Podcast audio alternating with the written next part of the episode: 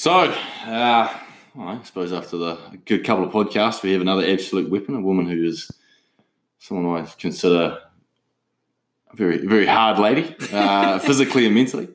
And she is, she's put her hand up and thrown herself out there to really throw some awesome insight into um, some epic topics. So, Helen Waterworth, firefighter, Yeah, yeah firefighter. firefighter. Yeah. Um, How you, Dave? I wouldn't say you're good. I'm good. uh, yeah, good. So we're uh, we're just chilling out and here in here in the big the Waikanae and um, a couple of beers. And I'm, I'm excited to bring her on. I'm excited to bring you on board. Yeah, So I'm excited to be here. Yeah. Well, um, so I suppose just like any podcast, and people get to know you because you, Yeah. you're pretty shy on social media in terms of you know. Yeah, I mean, I I don't have a lot of followers or anything like that, and um, you try to to share stuff you think other people will get a kick out of as well. Um, yeah, but I've been following you and and what you do, and I love what you do, and I like where it's going to.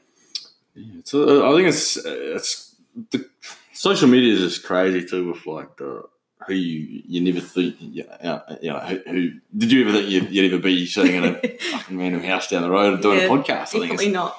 No. it's it's one of those things. Even like yesterday, going up to uh, climbing, doing some stuff with Carl J, like I was telling you with, um, brand promoting and, and getting a few photos and stuff. When you actually start putting yourself out there on, Yeah. on social media, I mean, the two people I was with is people that I've met through social media and become really good friends with. It's crazy when you It's it's just these days, eh? Like I listen to a lot of Joe Rogan, and just podcasts are taking off, Mm. and people are really enjoying them and getting a good kick out of it. Yeah, it's yeah, it's, uh, it's because I always go back. I think one of the good I've always I think I brought his name up a few times was was Kane Briscoe, um, and he did he did a, a podcast on Stags Roar, and he brought up about how. Yeah, it's probably more towards the- marketing side of things of, of, of building your own personal. If, if you're that way inclined to and build your personal brand, is to put yourself out there and Scary. it is. And you were saying how Yeah. nervous I, I say it to every person who's on I'm like, every time I push that record button, Yeah. you just see me, I'll push record and I have to think about what I'm going to say because it's just anxiety's kind of running. Yeah. through. You're like, oh, Yeah. fuck, I'm nervous about Yeah. it. But a bit about yourself. So, the fire service. Yep, first of all. yep. So I've been in the job now three years. Um, so I'm still classed as what you'd call a rookie. Uh, it's challenging. I love it. I'm five foot nothing. Um, so I have to work at it every day, and I like that. Um, I get out of bed and I'm rearing to go. I, yeah, and I'm surrounded by awesome, awesome people. Um, initially from Wellington, currently in Whangarei doing a secondment um, to October. And so getting around the country, meeting different people, different jobs, um, it's just awesome variety. Yeah. What's the fire? So I'm always interested to know because I always think back when I first joined the army and I started, Yeah. and I even remember my my new job was I just went spent the last twenty minutes whinging about to you. Um, yeah. you know, thoughts when you go into something like fire service. Like, What was your what was your Um, on that? Just excitement, really. Like I know you guys when you join the army, you just want to deploy, right? You want to you want jobs. Um, you want to be the best. You want to learn your trade and be the best at the basics. Um, and then you want to build on that. And it's a career that you just you fall in love with. Um, like anything, you have to work at it. And there's down days, there's hard days. Um, yeah, how do I feel about joining? It was a challenge. Like I'm not gonna lie, I really had to work at it. But it's the best thing I ever did. It's yeah. When you when you first what popped the firefighters into your head? Like, really? I actually stumbled into it. Yeah. Um, I didn't. I wasn't a little girl growing like hoping to be a, a firefighter. I I came back um, from traveling from like five years around around the around the world, and I wanted to sink my teeth into a career that was obviously going to challenge me and everything else, and something I'd be proud to progress in. And I met a, a gangster as senior firefighter lady um, in her forties, running her own CrossFit gym with her AOS husband. And I was like, these two are amazing. They have it going on.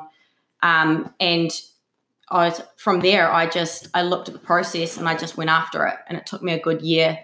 yeah, it's, uh, Yeah. well, it's probably a job that suits you. I mean, Yeah. pretty keep things pretty physical and Yeah, yeah, yeah. You have to stay fit. Uh, Fit for purpose. Is it you know because I think I always wonder too when I look at things like the fire service and how you or the firefighters And yeah, you know, it's a classic. It's a token when you, I don't know, when you look at you know, look at these blokes who are, Yeah. you know, calendar boys and the. But then when you, Oh, yeah, when, the, yeah. when the boys actually turn Yeah. up and there's a fire going, you're like, yeah.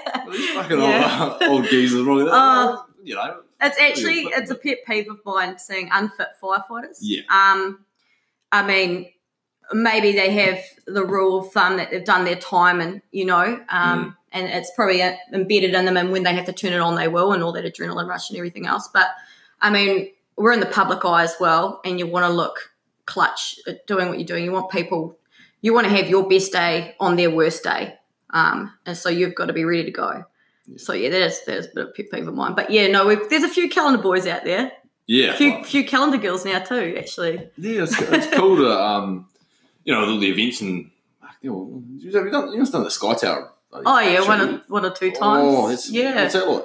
yeah, that's it's warm. Um, yeah, I've I've actually enjoyed it a couple of times and actually placed a few times as well, which um which was really cool. Love the challenge. It raises money for leukemia, and that's a good it's a good thing. Um, there's some, some freaks that run it.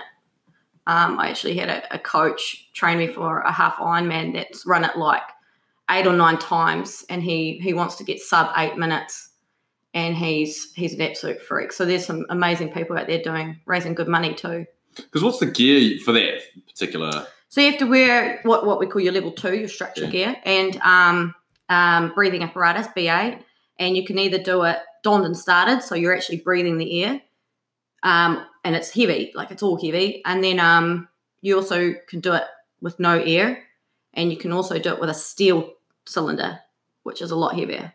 Um, so it's it's a good workout. Yeah, it's crazy. Yeah, yeah. You should do it. I, you know, yeah. I, I like, yeah. You wear a pack, you climb the hills. Yeah, I know. Yeah, it's a little. yeah. Check with face mask. on, up you go. Yeah, but you know, with the the training side of the the unfit fight, because I, I in the army. There's the only relation I can put to it is, Yep. is you know, um, which is probably two different directions. But you know, in the army, we, we, we were doing physical training kind of every day. Yeah. So we were training. You know, every morning was PT. Yeah. and you know, afternoon was always training, especially in the infantry. And, and is it the same? In fi- I know it's all shift work. Yeah. Stuff. Is it? Yeah. Is there registered? Yeah, I mean, regimes and- every every station has a gym. Yep. And you're entitled to an hour at least of what PT time, and you don't have to take it, but you should.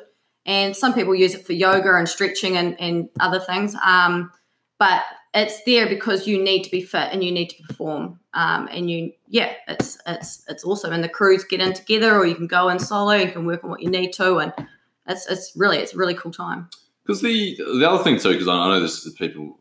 I think firefighters is much like, especially in New Zealand, is much like the police, and people look at it like, I really want to join. I've, you know, in, in the past, I think about.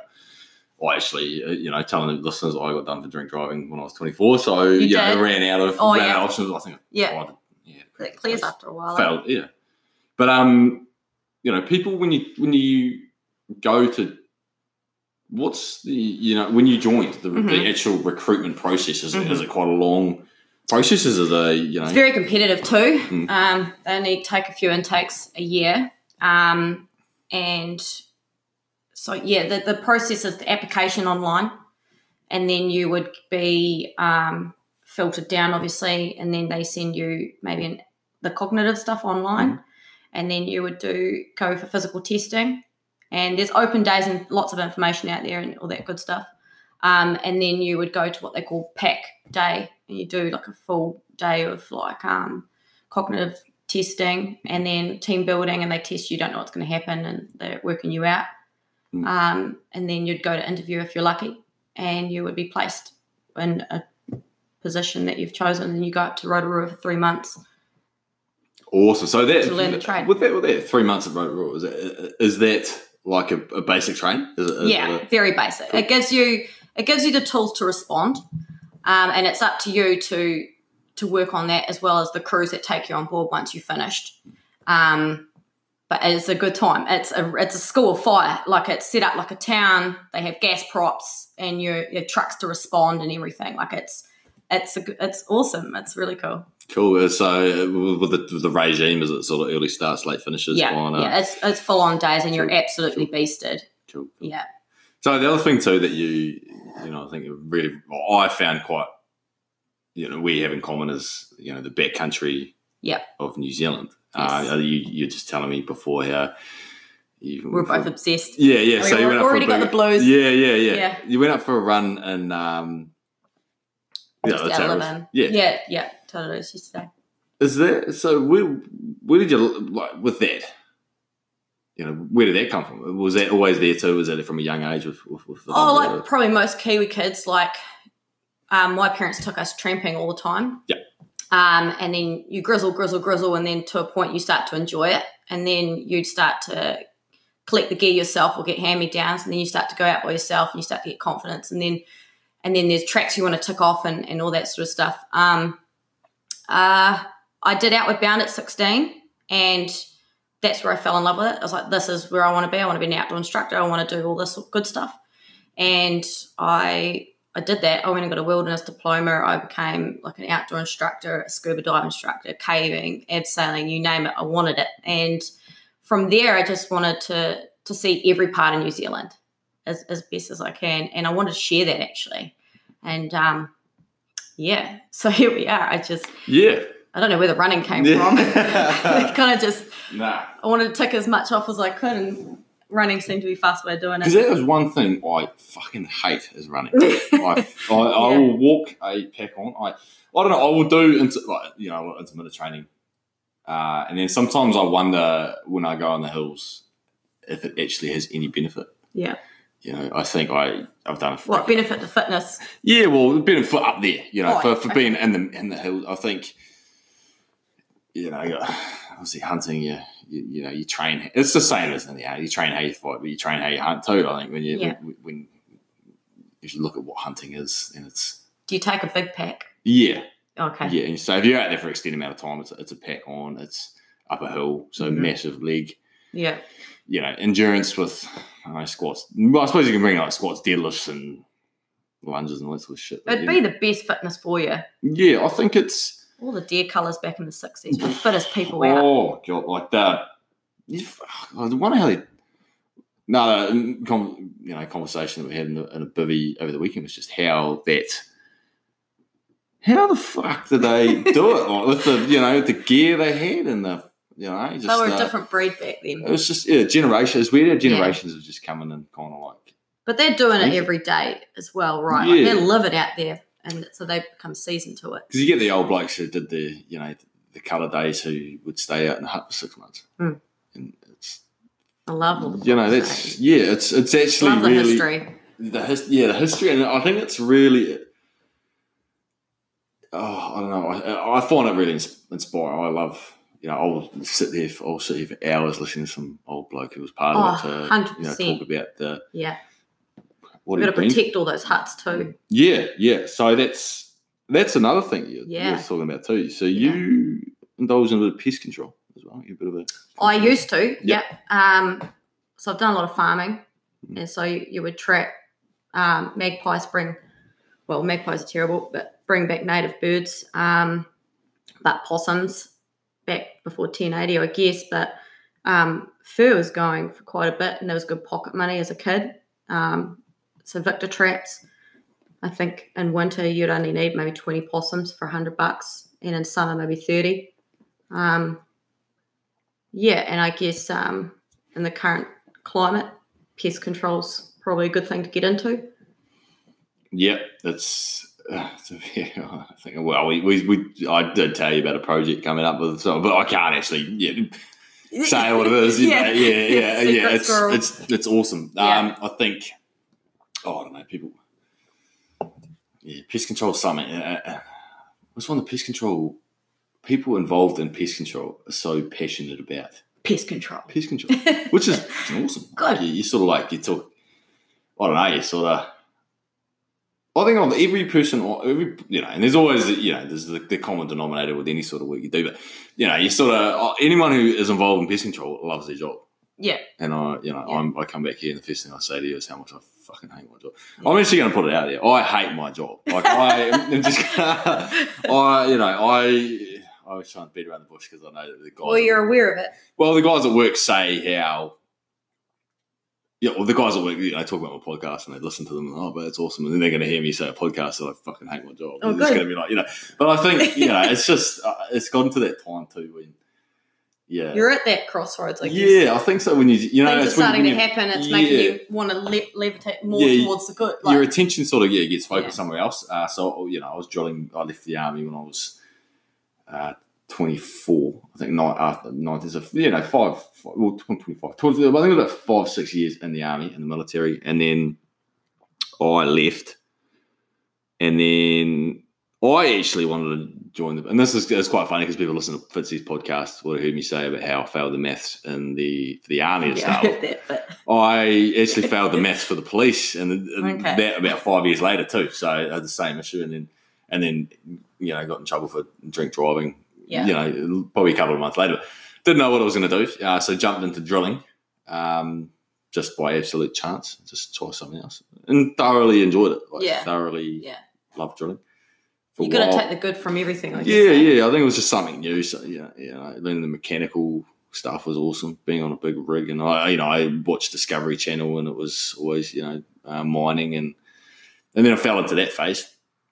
But then it's just weird how you kind of like yeah, you hit a, a plateau or something, and you finally just don't enjoy it, and it just goes Yeah. and drops, and it's just like comes into more of a hindrance. Like I was saying, how You're not hungry for it anymore. You Well, know, that- you're not lot. learning. You're not growing. it's. I think I think you, you, you were You can only trick yourself for so long. Yeah, that's it. Like you, or you, you're just telling me about how you were. I'm just sitting there, you know, gritting my teeth. At you know, you've run up the hill and seen bloody whole lot of deer sign, and Yeah. it's just like, fuck, how does it work? And then I just It's had my Murphy's other, law, though. You yeah, know, like, had a gun, uh, a mate, like we got the obviously Kapanui at the back here, which is you know surrounded with deer, so it's kind of. You know, and the weather conditions like today, where there's no wind, it's just because of level, like, or the whole COVID thing. How do you, how do, how's the hunting been affected? Uh, well, it's been interesting. It's been, it's you with so we've obviously to a degree missed the majority of the roar. Yeah, so I think the that. stags you Yeah. probably heard were probably going into the second cycle. Would they? Okay. Yeah, pretty much trying to get the hinds that haven't been um, knocked up yet, and that's just. I suppose that's just my basic knowledge of Right. you know you know red deer behaviour. Um, but I think next hunting season is going to be better because there was a lack of hunting this season? I think so. There'll be better heads around. There'll Yeah. be better. Um, I think the discipline in hunters will change a lot over this because Okay. no, the good thing about the level, you know, with, with the lockdown was that the hunting community was really, especially on, so, on things like social media platforms and stuff, was really brought together. Okay. Um, and then because obviously people are sitting at home on their phones, and then they want to go hunting. Yeah. So who are they going to talk to? Other Yeah. people that want to go hunting. Yeah. So and then you you build these awesome friendships and these relationships, which is been absolutely exceptional. So even like going back to my job, um, which I once again will say I fucking hate. See how many times you Yeah, can say this on this it's podcast. just you know when you sort of get you get angry. You know, you're doing weekend because I think when you work at nine to five during the week, you you, you, you sort of work. Um, it's just the, the the whole get up, go to work. It's Yeah, it's dark. Yeah, especially in winter, it's dark. Mhm. You go to work, dark when you come home. Mhm. Um, and then you have a weekend to go hunting. Yeah. And then so on the weekend you have might have a shit weather window. Or you might have an area that's close by that's hammered by other hunters or especially in this area. So that does anger me at times. I get angry when I drive to work and then I think, fuck, I'm not hunting. I'm like, what? You know, especially when the weather's like mint pristine, you can see up the top of like Kapanui and Yeah. it's just nothing, you know. Especially no here, those the Tararuas look Yeah, it's Beautiful. it's you know I, I think that so. Um, you obviously thoroughly enjoy being a firefighter, Yes. so Yeah. I you know I'm, I'm quite, I am you know really you know envious of that. Um, I think you know you know people just you wake up every day and you fucking get to go do something you love. I'm, I'm massively I miss that so take some different changes in my own life, but when you weigh up your because obviously you're a woman of very of heaps of trades. Like you have Jack of all trades, I know, master of yeah. none. Who yeah. knows? well, uh, uh, you know, with with outside of work. Yeah, So not only do you enjoy your job, yeah, you also are a dive instructor. yeah, yeah. Scuba, PADI scuba instructor. You are a avid Oh, mountain runner and backcountry. Yeah, so yeah. Um. Gosh, what have I done? I. So yeah, I was. I've been a scuba instructor for a long time. I bounced between seasons, um, Thailand, and coming back and working for the YMCA as an outdoor instructor in the Banks Peninsula. Um, working with kids and adults and taking them on all sorts of exciting adventures, um, excursions that we mentioned before, and seeing people uh, enjoy the outdoors is my most absolute passion more than anything is sharing that knowledge and seeing them them grow. Um, what else have I done? Yeah, the pest control, a farm tour guide, um, opened a bungee, helped mates open a bungee jumping site in Scotland, worked on a, a farm over there. Um, crikey. yeah, I've been around Backpack Australia for a year, did a lot of fruit picking. Um, yeah, firefighter, cycling guide in Napier. Yeah, yeah. It's been a busy, busy time. that is awesome. That is crazy. That is yeah. I'm always yeah. I I, I, think about it. I'm really inspired about you know people talk about like yeah, and the same reaction. Yeah. They're like, holy shit, I've, I've done so much in my life. Like, like, holy, yeah. yeah. So there was uh, so a couple of things you you know because I, I threw the podcast out. I threw the option for people to jump on the podcast, which you straight away Yo. which is which, yeah, which is first of all, is it's the you regretted it. which is brave, which is you know, I, Yeah. like we said, I shit every, every time I do a podcast. I oh god, that, yeah, as soon as you put yourself out there, you get that in a in a doubt, and you Yeah, got to just back yourself. You know, I think so. Um, it's, it's yeah, I don't know. I, I always say I have like a anxiety attack like every time. Oh shit, what am I going to say? And then I overthink. Yeah, but that, the, the, the fact The beer helps. out- Yeah, beer. Yeah, the Moa definitely. Shout out to uh, the Moa Moa. yeah, the Moa Brewery Company. Um, one thing too, oh, you- when when you going back to when you reached out and said you were keen to jump on, you had some stories about border hopping or something. Yeah, Border, you know, some of you had experiences overseas in Thailand oh, and stuff. crikey, yeah. Um, I was, I was actually working illegally, um, and so which was ninety percent of all white people in Thailand. I don't know if this is actually going to get me in trouble or not, but um, I was there during a military coup, and so every three months you'd have to do a, a border run because I was on a tourist visa, Mm. and um, so you would you'd travel to to Malaysia or something and, and jump the border, and you'd get stamp stamp back back to back to work the next day. Um, during the military coup, however, the government weren't working with um, immigration, and the police were now on the borders, and I actually got denied. And I was, I don't actually know if my parents know this, but um, so I ended up having to catch an overnight bus to Kuala Lumpur and fly back in. Um, and that was kind of like a holy crap moment. I need to actually get home and sort my life out, put some security down, or get some sort of job progression because I couldn't be a dive instructor forever over there. Um, but definitely an exciting experience.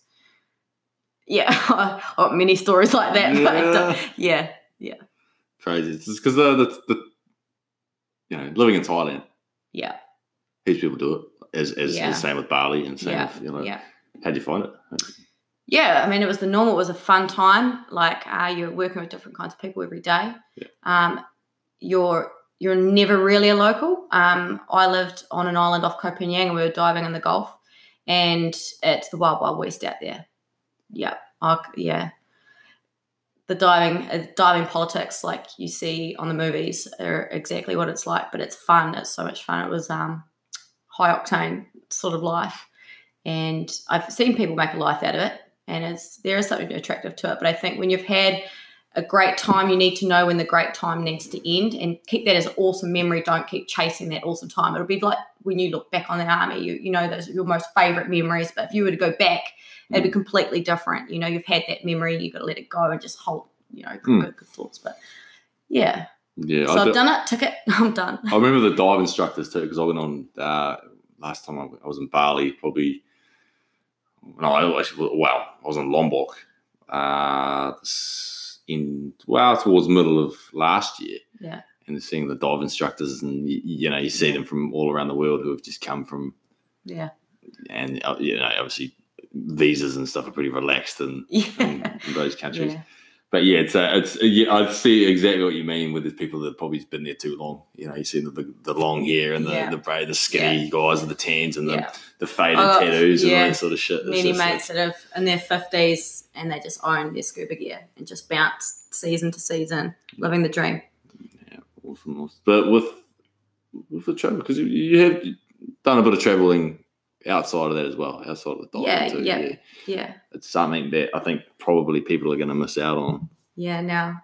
I even sometimes I get like I look at myself and I'm like, fuck, have I travel? I mean, I've traveled a fair bit. I've done some pretty cool stuff with, um, you know, had some awesome experiences with, and, and especially Asia and um, South America and I think we need to Europe. promote like domestic travel now, especially Yeah. at the moment, um, Mm-hmm. to help all the small, small businesses, but but also for your love of the outdoors and that sort of thing, like get people out into the hills. Yeah, yeah. The, uh, I think now is going to be it's going to be time. you know good time the time to The really time to move. to pump you know and really appreciate what what we have here. And I know people it's such a cliche because people Mhm. say oh, you know, you, you know but it is a time what you with the lockdown people would have you know I think you have so many categories of people and how they dealt with the lockdown whether they 100%. got on the absolute lash or they in terms of drinking or anything or Yeah, they right. you know got into their fitness or they you know a lot of I know a lot of people got into business kind of Everyone's you know, better journey some- it. yeah yeah it'll be sure. interesting to see how people take and the appreciation of what's in our backyard after this whole Yeah, I think so. Hmm. Yeah. It'd be cool. It'd be cool. Uh, you know, because for me too, I think like I, you know, I think, well, for example, I you know did a lot of training, then again, I had my thirtieth birthday in lockdown, so I had a couple. Did of beers. you? Yeah, I did. I Young did. fella. I did. I've, had, I've actually had a fucking run of bad luck with birth. Like you know, the birthdays where you actually go and get like you're supposed to get you know have big parties and shit. So I think I, my twenty first, I had a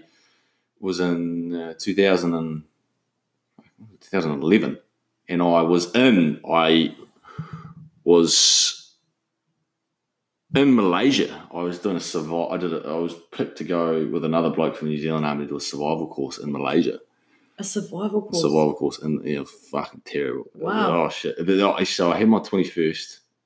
So it was six, or yeah, six odd weeks, six seven odd weeks, I think. And so you do like classroom stuff, and then you do, then you go out into the the jungle, and then you you use it. So you're taught like shelters and making fires and.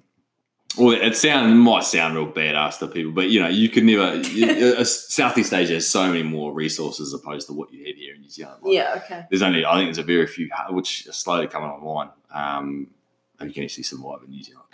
But I think I had my 21st with a leech on my arm. I looked at my watch and Oh. it was yeah, it was uh, uh, 20, 27th of March, uh, 2011, and it was a very non A leech. A leech. Yes, there was. I said. I think I said cheers for cheers for being here, mate. Like chatting to a leech on my arm.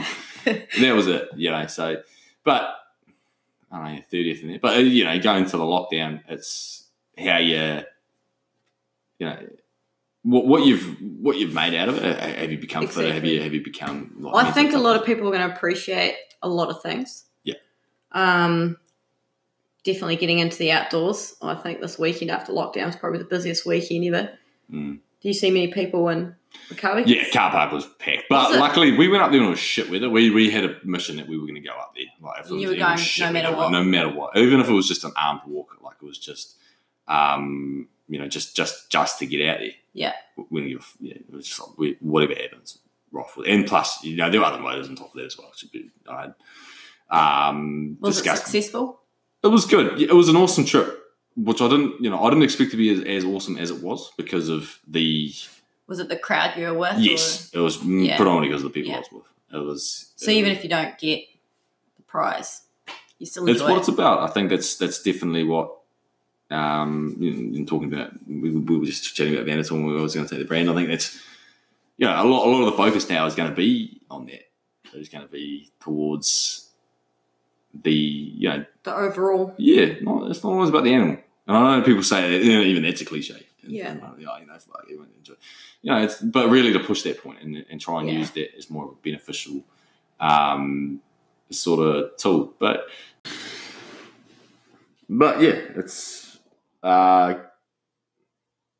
I think especially hunters, and, and it's probably something that I- I'd say resonates with you is, is you you, haven't done a lot of backcountry hunting, but just the, some of the big trips you've done, and It's it's a, it's a it's a package really. Like the smell of the manuka, the seeing the native birds or hearing something, like even seeing the sign, um, the huts and the history, like knowing that you know the deer cullers back in the '60s, and like just it's it's so cool that they did these trips back then, and um, the views, like if if you're you're ever in need of like resetting, it's it's all there. It's like working hard, sweating, like hungry, earning your food, earning that cup of tea or the whiskey at the top, you know.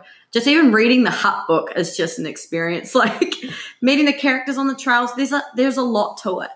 yeah, I think there's a Dominic Bibby and oh, over the weekend we read one, Oh of the hut- yeah. and the hut book was.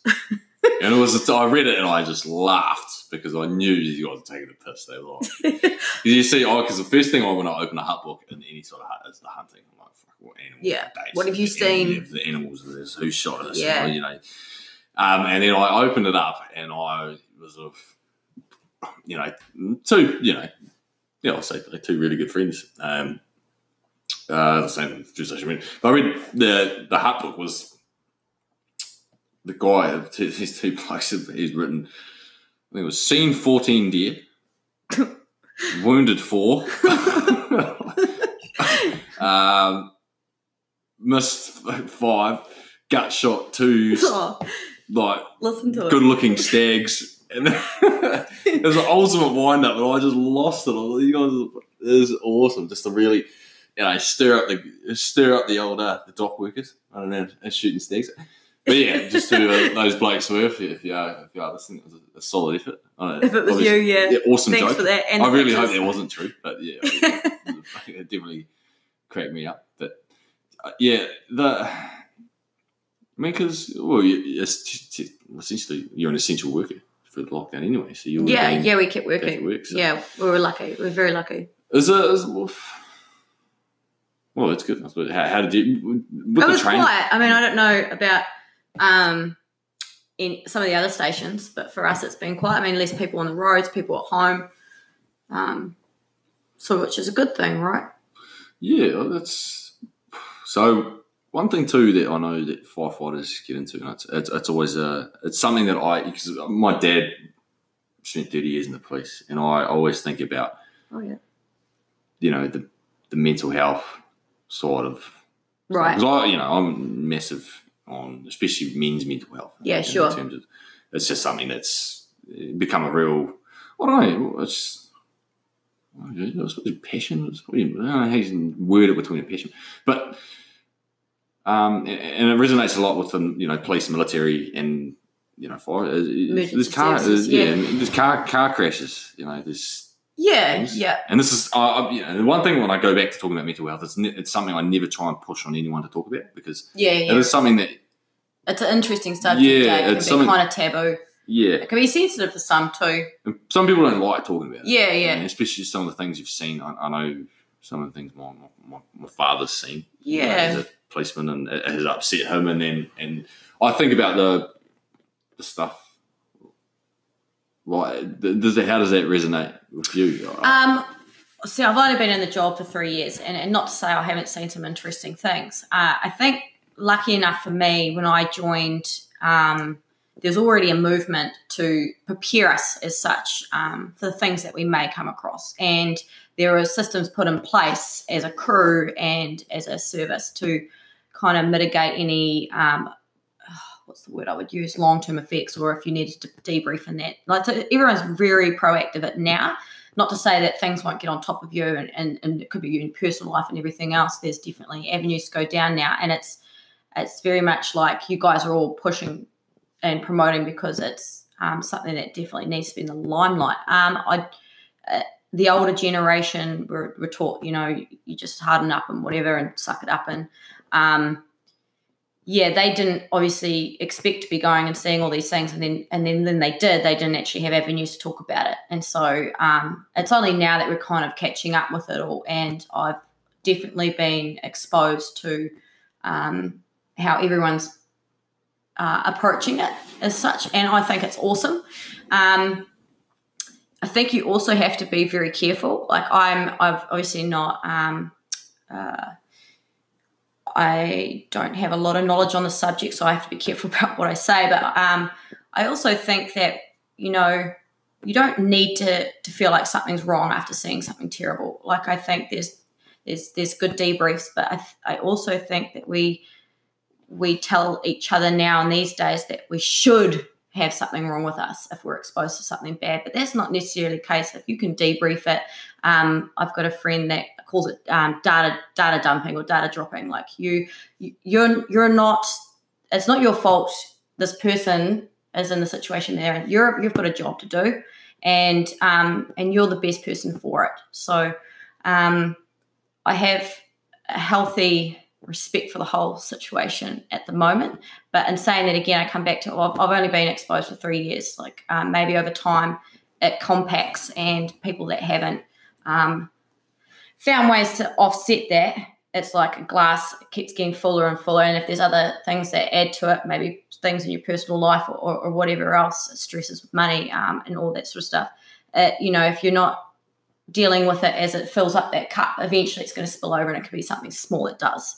And so I definitely think, um, regardless of what you do, if you're in the emergency services or not, you should be um, dealing with dealing with things as they come along. Like, don't suppress them.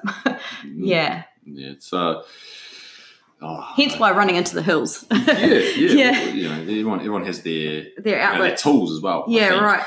I think when blokes come and talk to me um, about my, you know, experiences with you know, you know, depression and mental health Yeah. sort of dramas, it's it's always, you know, I say the exact same thing. I always say, hey man, like, I'm not a professional. No. I'm right. not. This is just what I did. Yeah. This is what how You have I be so careful it is. I know. Like, and I, I think I, you know, and I always refer back to, you know, my good mate Ryan O'Connor, and it was the first podcast I ever did when I, was, you know, Mm. I was sort of sitting on the other end where you are, and I, we talked a big thing about mental health, and um, awesome. it's it's something you have to be really careful. You know, I think that there's a lot of people out there who, you know, say, I don't know, who try and understand it. I think mental depression and mental health, regardless if it's PTSD or, or well, once again, I'm, I'm, actually, I'm not going to. I'm going to rephrase it because I'm just going to talk about me. Yeah. is that it's, you know, it's it's it's something that it's hard. It's you know, it's a lonely feeling. I always I bring in the thing. It's called like the crevasse effect when you kind of if it's just you fall down, you think of a crevasse in a mountain. You know, you know, it's a dark, lonely, cold, one way up sort of place. It's a scary sort of Right. You know, that, that's what I you know I the metaphor I use for what I would. Yeah. And then I think that when you, um, you, the the tool, you know, you go and, and saying to like the olden ways where you harden up, and you know, yeah, right. yeah, that shit doesn't work anymore. Like it just doesn't, and it never did.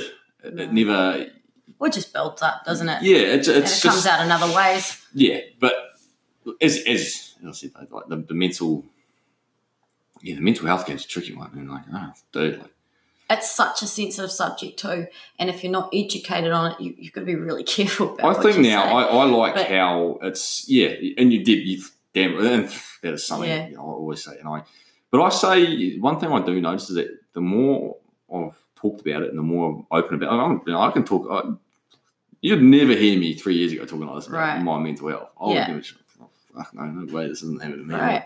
But you know, it, it's now it's because it's become so easy to talk about and accept it. and he, uh, it's healed me a lot. Uh, Yeah. I think so. It is something too that you the it's, it's you know the, the- you're going back to when the first time you jump on a podcast. You know, now how nervous you were about it. It's the same thing about when you open up about something that's in your head. Yeah. it's, it's nervous. But when you take the first step and you build on it, and then you'll, you know, you walk away from something that's like, fuck, it was really good. You just keep doing it and you build on it. And, like, Yeah. then you, all of a sudden you start a podcast. And, you know, and so And it's- positive things that yeah, come yeah, out positive things. Yeah. Yeah, exactly. So it's, you know, it's, yeah, I, I, I like, although I know suicide rates and things are very high at the Yeah. moment, but I think it's, it's being noticed and then attitudes are starting to change. Yeah. Because it's like, There's a movement, and that's the Yeah. best. yeah. That's the best start. Yeah, I you know there is, especially the defence force. I don't know the. I know you. Hear, I think there's Veterans Affairs, and I think it was No Duff, which I think lost funding. Did they? Um, don't because I know a, a, a good group of blokes who are heavily involved with that. Okay. Um,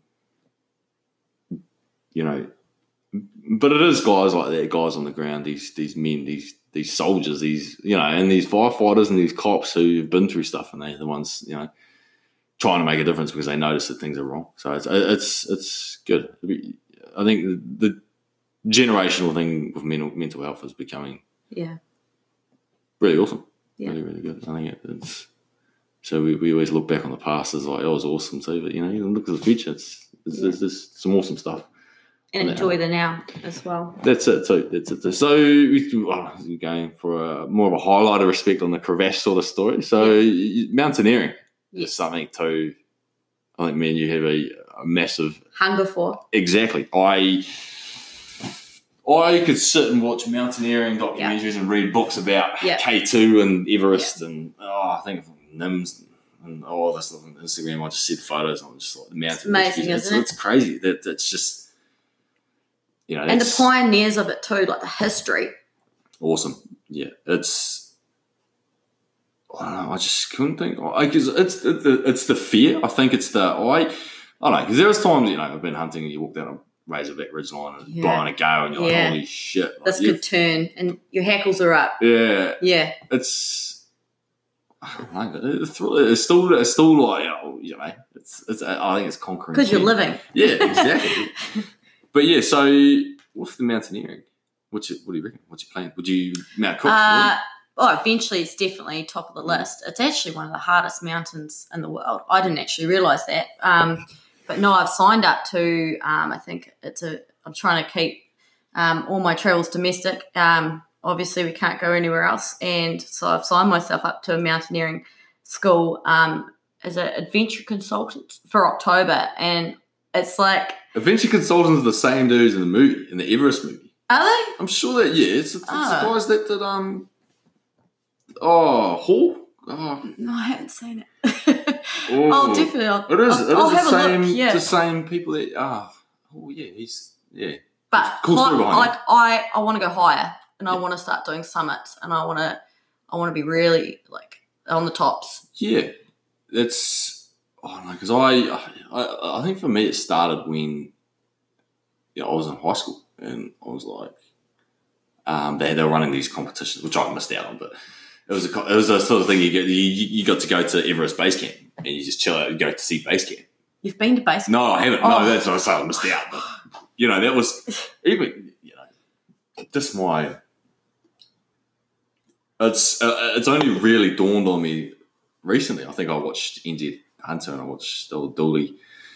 Um, just uh, his absolute weapon, just scale Mount Cook like it was nothing. Well, obviously it was on a video, but it looked like he, you know, he's an absolute weapon. Yeah. but, uh, it was, um, that, yeah, that pushed the passion. I was just like, hang on, I've, I've always watched this, and I was like, these guys are awesome. Like, Watching other people scale Yeah, Matterhorn like- and Mount Eiger, and, yeah, it's like, oh, and they're doing it, and you think, oh, that'd be really neat. you're But like, there's nothing stopping you're like, from oh, cracking on with stuff like that. Yeah. It's just, I think uh, so now you've attracted my attention with the mountaineering. school. So how, did, how what's the go with that? Is it? Uh, I haven't done anything with crampons or been too high. I see. I just done the tops of the Ruahines and Kawekas, anything that um, I can get, sink my teeth into, the Tararuas. Um, but yeah, I mean, I guess unless you do like Ruapehu area, you you really need to go down south, and that's probably what stopped me in the passes that I haven't been able to get down there to do some of those tops. And you need to have skills, like you can't just wing it. Um, so yeah, I, I'm going to go get skilled up as best as I can, and then start cracking some summits, some peaks. Yeah, oh, I might have to join you. It's um, I don't know, because I, you know, I think we, we have a lot of mutual friends. Uh, well, mutual people that we know, mutual friends, but uh. We're all mates. Yeah, you know, who do some pretty awesome things. Um, and I think that's because for me, I think because I I bought crampons and an ice axe, and I've done things. I mean, I'm, I've, I spent a night in a snow cave in Mount Ruapehu when I was awesome sixteen in high school. Uh, I think, and it was the most awesome experience we've ever had. It was crazy, and it's, I was even asked because well, I've got a hunting trip down to South Westland coming up in a couple of weeks' time. That's gonna be so good. We yeah, we were. I was asking. I was like, oh, I was digging a snow cave. But obviously, the snow's a bit different back because you, you, you, need a lot of snow to build a snow cave. But um, it's just definitely something that's always, you know, I think I've read.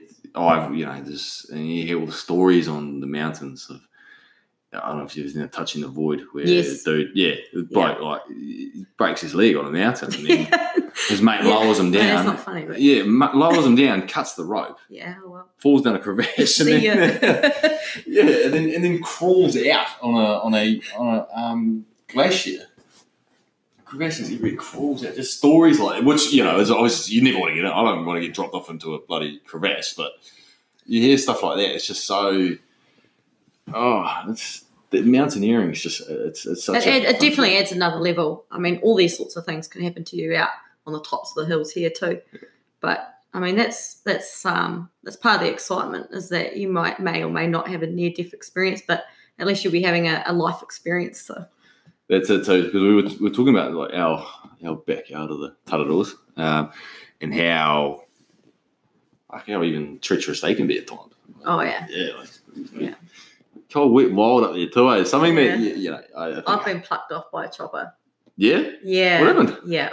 I actually didn't know if I'd bring that up. Um, I'm actually uh, still a little bit embarrassed about it, um, but I also want to share share that experience a little bit. So, um, I went for a trail run. It was April last year up in the Tararuas. It was before a night shift, and I thought I'd be back. And I knew there was bad weather due, and I and I had also, and I've got plenty of experience in the hills, and I, I took all the right stuff with me at the time, um, but I broke all my own rules at the same time and had the old, oh, she'll be right sort of attitude.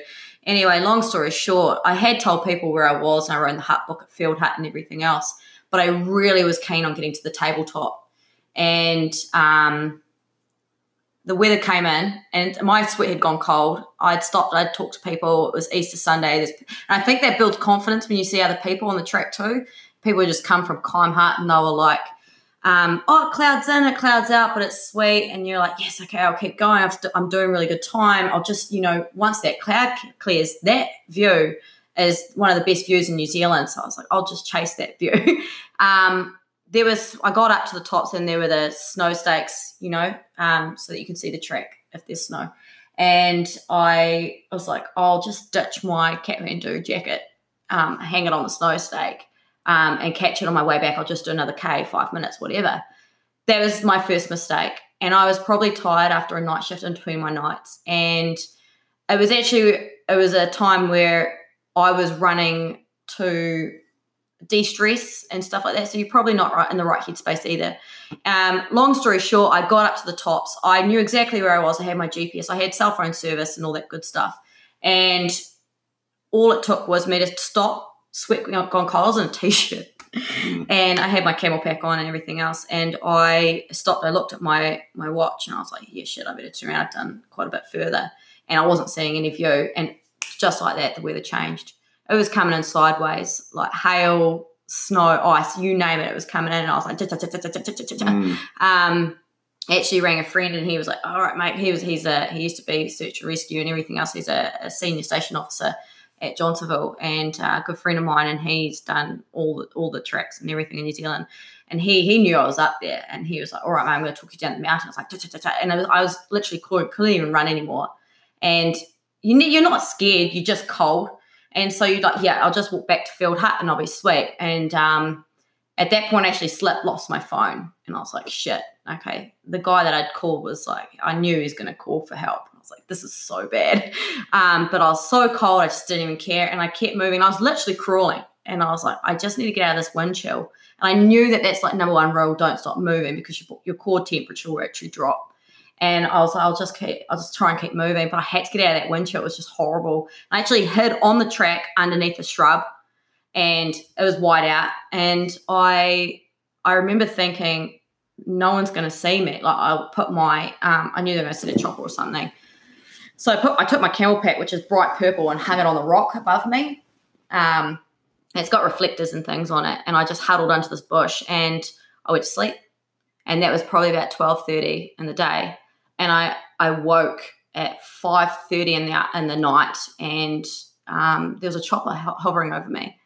And shout out to JD from um, Amalgamated Helicopters. Uh, yeah, so the small guys doing all the business. I know the, I, I don't want to get wrong here, but I knew the Air Force and I think Westpac choppers couldn't get in, and, and he's been plucking people off the hills for a long, long time and dropping hunters in. And I've been out to see him and his wife. Really fantastic, nicest people I've ever met. And um, they actually need more recognition. Um, if it wasn't for him, I wouldn't be here today. Um, he had said, like, if I'd spent the night I would have had less than 5% chance of living. And I'm humbled by it, you know, because I I've grown up in the backcountry and I know all the rules, I know the signs, I broke them all. And I was like, I have to like tell people this because it's gonna like even the most guru of gurus can run into this. And he's he's found people just outside of huts. Like he doesn't always have a success story, but he's you know, he's the guy that's doing it and he's we sat and had coffee and we talked about it. And the Tararuas can change just like that. And um, I learned a lot out of it, that's for sure. Um, uh, I had all the fire service behind me. I think I got a PLB straight after that. and um, like I had service at the tops actually. But um, yeah, long story short, I oh yeah, shout out to Rob Bigwood from um, Search and Rescue. He also ran in on foot from um, I don't want to get this wrong. I think ahead of the search and rescue team because he was Otaki so closer than Levin, and they were deploying from Levin. And he was like, "Look, guys, I've got new boots. I can do it now." He ran in on foot, and he came up to the ridge line just as JD was about to pull pin because he had hovered over me, had no skids on, and I didn't move, and he almost put in like a zero, like stat, she's out. Um, and he said he, he had hovered over me to get the downdraft of the blades to wake me up, and nothing happened. So he called it in and wasn't good news, and he couldn't put the chopper down, and he had no crew because he can't fly at night. So it was literally like, I'll buzz the hill, see if I can find her. And then he found me just as he was leaving on dark. So, and he was the only chopper that could come in. And just as he was about to fly off, Rob broke the bush line after running in. And so he went and picked Rob up, came back, and I just remembered like semi half conscious like this bearded, beard, big bearded angel. Just his face, I'm sure he smelled like lanolin. I can't actually remember. But being chucked into this chopper and taken to Marsden Hospital, and I knew at the time like I wasn't in a normal chopper. I could like smell things, and but anyway, long story short, without those guys, I wouldn't be here today. Um, but yeah, going back to like having that near death or near life experience, like I definitely think like I cracked into the Ruahines maybe like two weeks later and we straight back up. And I'm not going to tell my parents, but it was blowing a bloody gust up there too. And I was like, shit, here we go. But um, no, so it's all good learning points. Hell of a story. I'm so fucking glad you jumped on this podcast. fucking you because that's you. I JD. I was I was being told about him yesterday. Really? For a mess for we, we do. He's a local for, hero. He is amalgamated helicopter. Is just a. You are the second, yeah, in two days, the second yeah. person who has said talked about this bloke. What he is, yeah. Um, and he makes nothing out of it for doing it, and he's so skilled. He's he knows those tracks better than anybody. Yeah, it's it's. You need him on this podcast. Oh, I will. I will go and shake yes. that man's hand. I will yes. be yeah, weapon. That is that is awesome. That's just. I think that goes to show first of all, how shit just changes. Yep. Like it's, I've been, I think I've been pretty lucky uh, with a lot of the stuff I've done. Uh, there's, yeah, well, I mean, hunting's hunting's different. I think. Well, it's not. Well, actually, no, it's not different because you know I am waiting for the time, and I've heard it from hunters that you know every every hunter has one experience, one experience, just like you, the experience you've just, and um, it always catches you off guard. It, it is, and it's always at something time Actually, I'm not even saying it because I haven't had, it hasn't happened to me yet, so I, I can't relate. I can't relate to it at all. But that was, yeah, I think that's, I think that's cool to, to uh, something like that to be shared because It's It goes to show- but it, you, you But like, you're gaining that experience and that I think- knowledge as well. I don't think it's embarrassing at all. I think it's first of all, it's not embarrassing because it's brave of the fact that you share it in the first place because it's something you know. I know no one likes to, you know, no one likes to feel like fucking some sort of, I don't know, a Idiot. no, no, you know, yeah, well, Yeah. uh, how because how you perceive it, but the fact that you've explained it, you know, you shout these people out because that's what these guys do. Yeah. and no one knows about it. No, no one knows that these guys, you know, JD flies a helicopter in the Tararuas, um, and say, you know, no one knows about it. They never get recognised. no, just the these just the big guys like Westpac Chopper and the, the Air Force and the, It's the it's, big wigs, but the, the local guys doing the hard yards. who know these mountains, who know these. You know, I think I heard stories about him about, uh, you know, he was sort of he was doing runs over the Tararuas, and there was a massive stag, one of these big stags. He just and he was keeping his eye on it as, as he was flying it, as the story goes, and you know he was. And then set it down, and he, he couldn't find it. But he still reckons it's out there, apparently. So, but it's the, yeah, it's it's just the local knowledge. Uh, the Tararuas is, is yeah. I mean, I'm, one of- I'm guilty of it because I say like I'm going down for a hunt in South Westland, and and I shoot down to the South Island, do you know, obviously see the South Island, and, and a lot of hunters do see, and then a lot of people around the world see the South Island as a hunting mecca. You know, the Tararuas are right there. yeah. It's a it's a, it's a gnarly mountain range. Oh yeah. It's a hard mountain range. It's, it's, it doesn't get a lot of recognition for what it is. It's a dangerous place. It's a I actually sat and read um, what's the what's it called when you read the history of the Tararuas in a little book. There's a word for it, like all the deaths and the, and the history of it. Like it's in a brief term, like the dates of when things happen. Like a chopper went missing here, um, a group went missing here. Ah, there's a word for it, and I can't think of it. It's going to kill me. Um, but the the history on the Tararuas in just like 50 years is insane. The amount of lives it's taken. I, I don't quote me because I'm never. I have heard that there's been more deaths in than any other range in New Zealand. But I think there's- that's correct. In Fiordland, I think there's like split a lot of because Fiordland's gnarly. I don't get me wrong. Fiordland's a gnarly place. Like, it's probably one of the, you know, Yeah. it's gnarly of the gnarly. But I think that's because it's so gnarly. Mm. People know that it's gnarly, and then they, there's a lot more emphasis on Yeah, rescue and search and rescue and stuff like that, and people Yeah. sort of take the time. But Taylor was, as you were just saying, how you know you go for a run, Yeah. and a shift work, Yeah. and then the weather changes. Yeah. all of a sudden you're Yeah. in the shit. It's And I've been on the tops of the Kawekas and the Ruahines, and and like yeah, okay, that, that gets crazy up there as well. But like coming down here and experiencing that, I was like, what is this? It's yeah. It's well. I suppose the only similar experience I've ever had too was was actually in the car because over, over New Year's. I think Oh, it was two days after New Year's. Like, it was Hawke's Bay. I was a drought. I think it was a fire actually at the time. Most likely. Yeah, and then it's I Have went. Another beer? Do you mind? Yeah, sure. Yeah, yeah. Crack another one. Bought, for you. Um, and then New Year's, New Year's Day, I was like, jump on the top of the Kaweka J. All of a sudden, weather comes in. I'm in a bloody t-shirt and shorts with no compass, GPS, or anything. And first time I climbed, it's pretty easy out there because there are, you know, you do hit the um, uh, the Waratahs and all that sort of shit. But it's just like, well, okay, this this probably. If I didn't sort of was in an area, you know, a complete whiteout, and this is January, it's kind of like what the fuck, sort of. Um,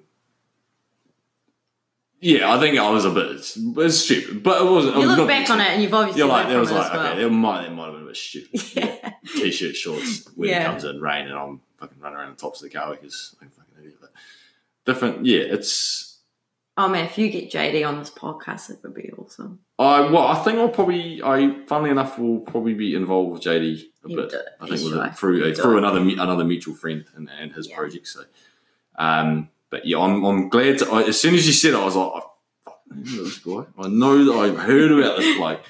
Um, and it's a it's a cool story. Yeah, it's a Tararuas, gnarly, and I think Yeah. with with a lot of my hunting now will will be emphasised in that in that range because I do think it's underrated. I do, you know, you do look at, um, you know, the So much to explore too. Yeah, and how it's sort of it's, Any it's, which it's just, way you can yeah, go. It's, it's just left alone. Like it's a, it's not it's not really like a big It's untouched. yeah. It's, it's not really looked at because in comparison to what's in, on the other island, Yeah. which is um yeah. So the you know the, when I think you know I always put everything in a hunting context when you you know you go from uh, NZ Outdoors and the Hunters Club and you know a lot of that's based in in I think the majority of the stuff you see is, is down south or it's in you know the Kaweka is obviously the Yeah. seedy country. Well, different different game down there too, eh? Yeah, different, different. But yeah, you know, hard. Yeah, I, I still look at it. Oh, I didn't realize, and this is probably something I've stumbled across recently because, to be fair, like I think I've been, I've done a lot of hunting up there, Mhm. and now I definitely will because Some it's um you know it's just it's one thing it's yeah, yeah i think it's a, lo- a little bit of local loyalty because it's the range that's on my doorstep it's right there and then it's a gnarly range Mhm. and it's you know never plenty of sign. plenty of sign plenty of animals um and then yeah and the local legends The history, the. Megaware helicopters the, the Yeah. justin and moores the uh yeah. the, the, the yeah the, the weapons. I'm in this excited to see. We we end up going up there. Oh, we will. Oh, we'll be going up there. We just got to get a rifle, I suppose, don't we? Oh me. Yeah. Yeah. Yeah. Okay. yeah. We'll, Yeah. uh, No, I'm keen. Like a two four three or something. A presser. Something Yeah. small. because that's something too. So you know, obviously, really, and and, and this experience has just amplified that of, of what, of what you've just shared with is in your experience. You know, you, you, but I I did obviously reach out to you and said I you know, I, I really wanted you know someone genuine and um to be you know to really run the woman's side of of the brand of the Venator brand. Um, and you, you jumped at it.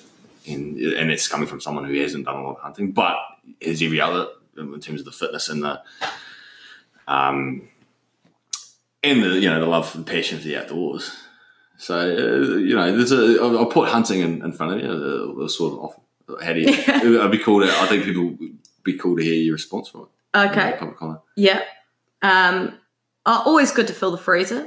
Um, I love meat as well, so that's always a plus. Um, always keen to learn. Like, um, it's always something I've wanted to do and never had an opportunity. I probably, I would say, like that's probably the best way of putting it. Um, definitely keen, man. Definitely keen to always pick up a new skill. Um, you don't shut the door on an opportunity, right? So there's a reason why we meet. There's a reason why we meet people. Um, and everyone's on their own journey. So I'm, I'm definitely keen. You'll teach me, and that'll be funny in itself. You know, like there's there's there's a show. like you would have a yarn. Jeez. I think well, I- that's just, hunting is just something that I'm always learning, and I always, you know, it's one, um, one thing I always I fucking never consider myself to be a good hunter or a fucking or I just just a real keen one, and you know I'm always learning. I have I'm really lucky to have some of the mentors with hunting that I have now. Do you get down on yourself when you don't get something? I think. no, not now. Nah, nah, nah. Now I think I think it's changed actually. I think you know because I have so many experiences with hunting. I think I've, some of the, the best moments I have is actually when I go with take someone into an area. So and, and watch them experience it. yeah, like the Yeah. guiding. Um, Oh. so I, I fucking- my thing is to be you know a guide, start guiding because I enjoy like you know the feeling of Passing on the passion. and and, and yeah, and, and and you know the the mental go was fucking mental health side of the the hunting. It's just that you know. The, it's an awesome feeling when you take a bloke in somewhere. And I've done it. It's happened to me a couple the last couple of times, especially going to the Ruahines. Was that being with two guys and you know two separate hunts, and you know they've both shot something because I've taken them into an area where I know Yeah. there's animals in there, and they've they've come away with it.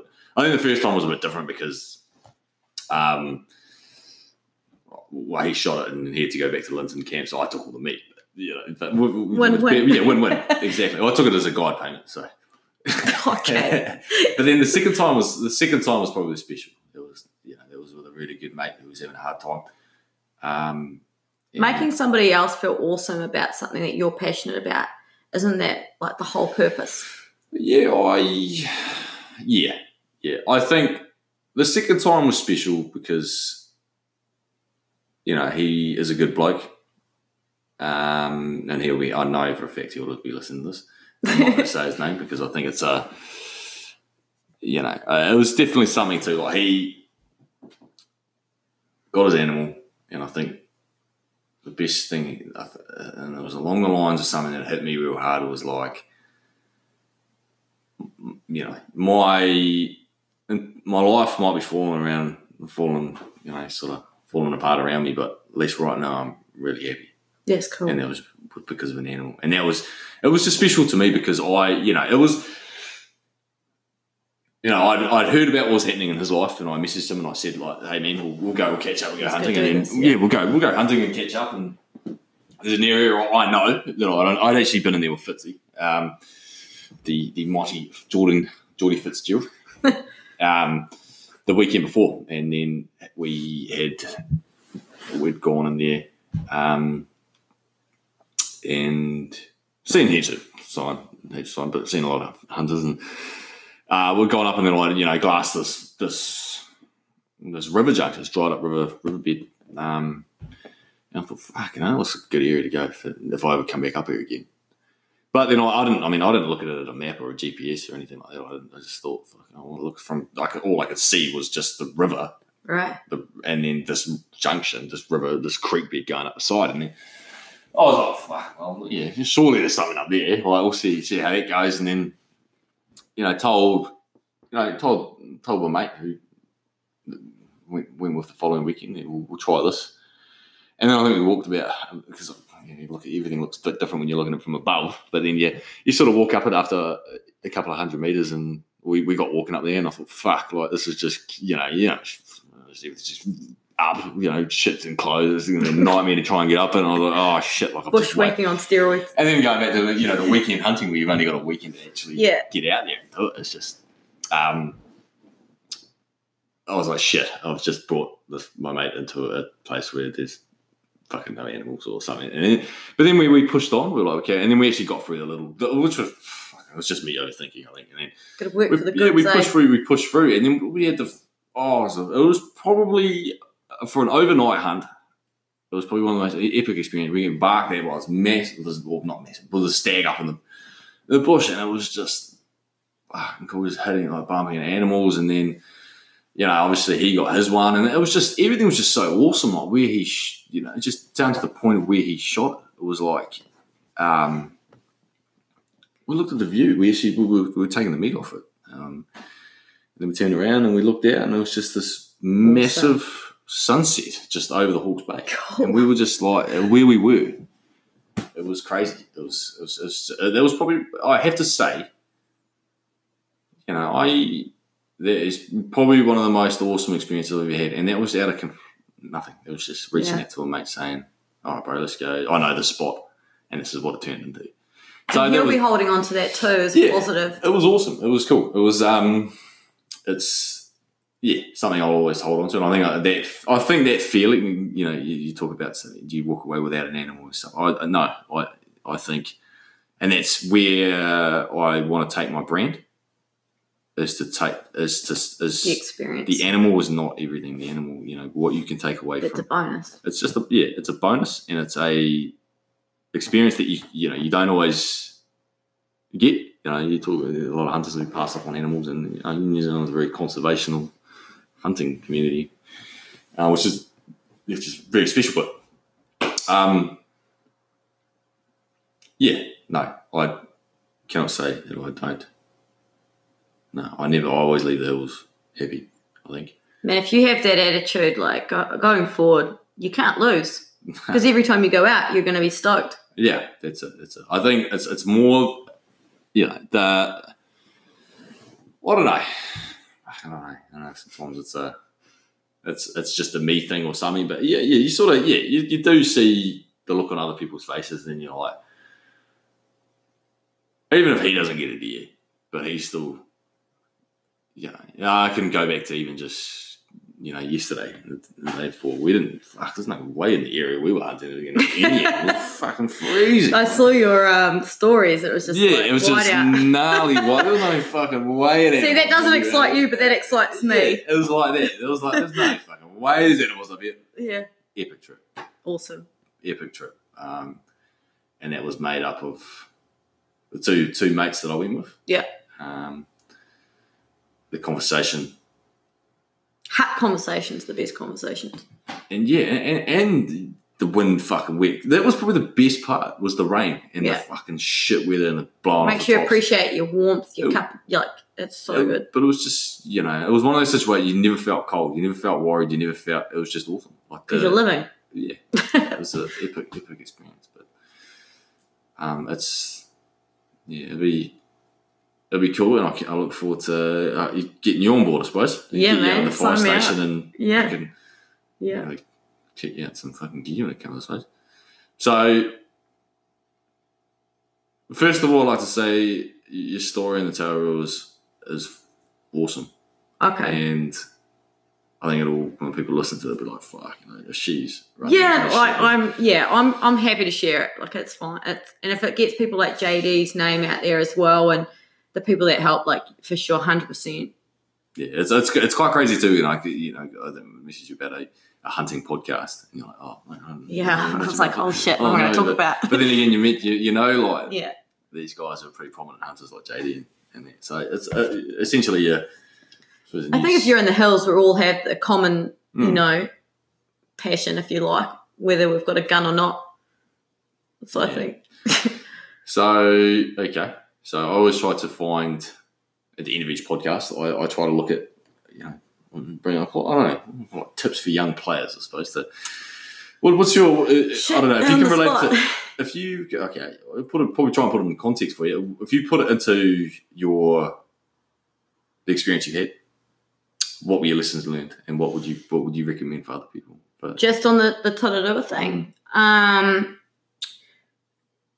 it doesn't matter how much experience you have, like things can turn, and and not necessarily on the tops either. Um, so just just go in as wise as you can and and prepared as you can, um, and have avenues like backup. So write in the intentions book and tell somebody where you're going. I know that's so cliche, but do it, and you never know when you'll need it. Um, yeah, get a PLB. yeah, um, yeah. Just get out there. Don't be scared. You can go like solo. Go solo. Don't you don't have to go with people. Like I'm all about like if you want to go, just go. Yeah. cool, cool, cool. It's um, yeah, awesome story. Thanks. Awesome story. I can say, you know, I'll go off once we turn this bloody thing off. We'll be like, oh my god, that was crazy. yeah, but that's cool. I think it's Yeah. awesome. We'll always walk away with the podcast on a big high and be like, Oh, it's shit, good. especially when you share something like that. So Yeah. that's cool. So yeah, cheers, team. Make sure you um. Thanks for uh, having me, Dave. No, no drama. Anytime. You, uh, I suppose we've seen a lot more of you since you. Yeah, for sure, here, hundred so, percent. Yeah. definitely an awesome role model for the, well, for everyone. On your day. yeah, it's cool. That's good. It's awesome. So, Great. All right, all right, team. Chin chin. See ya.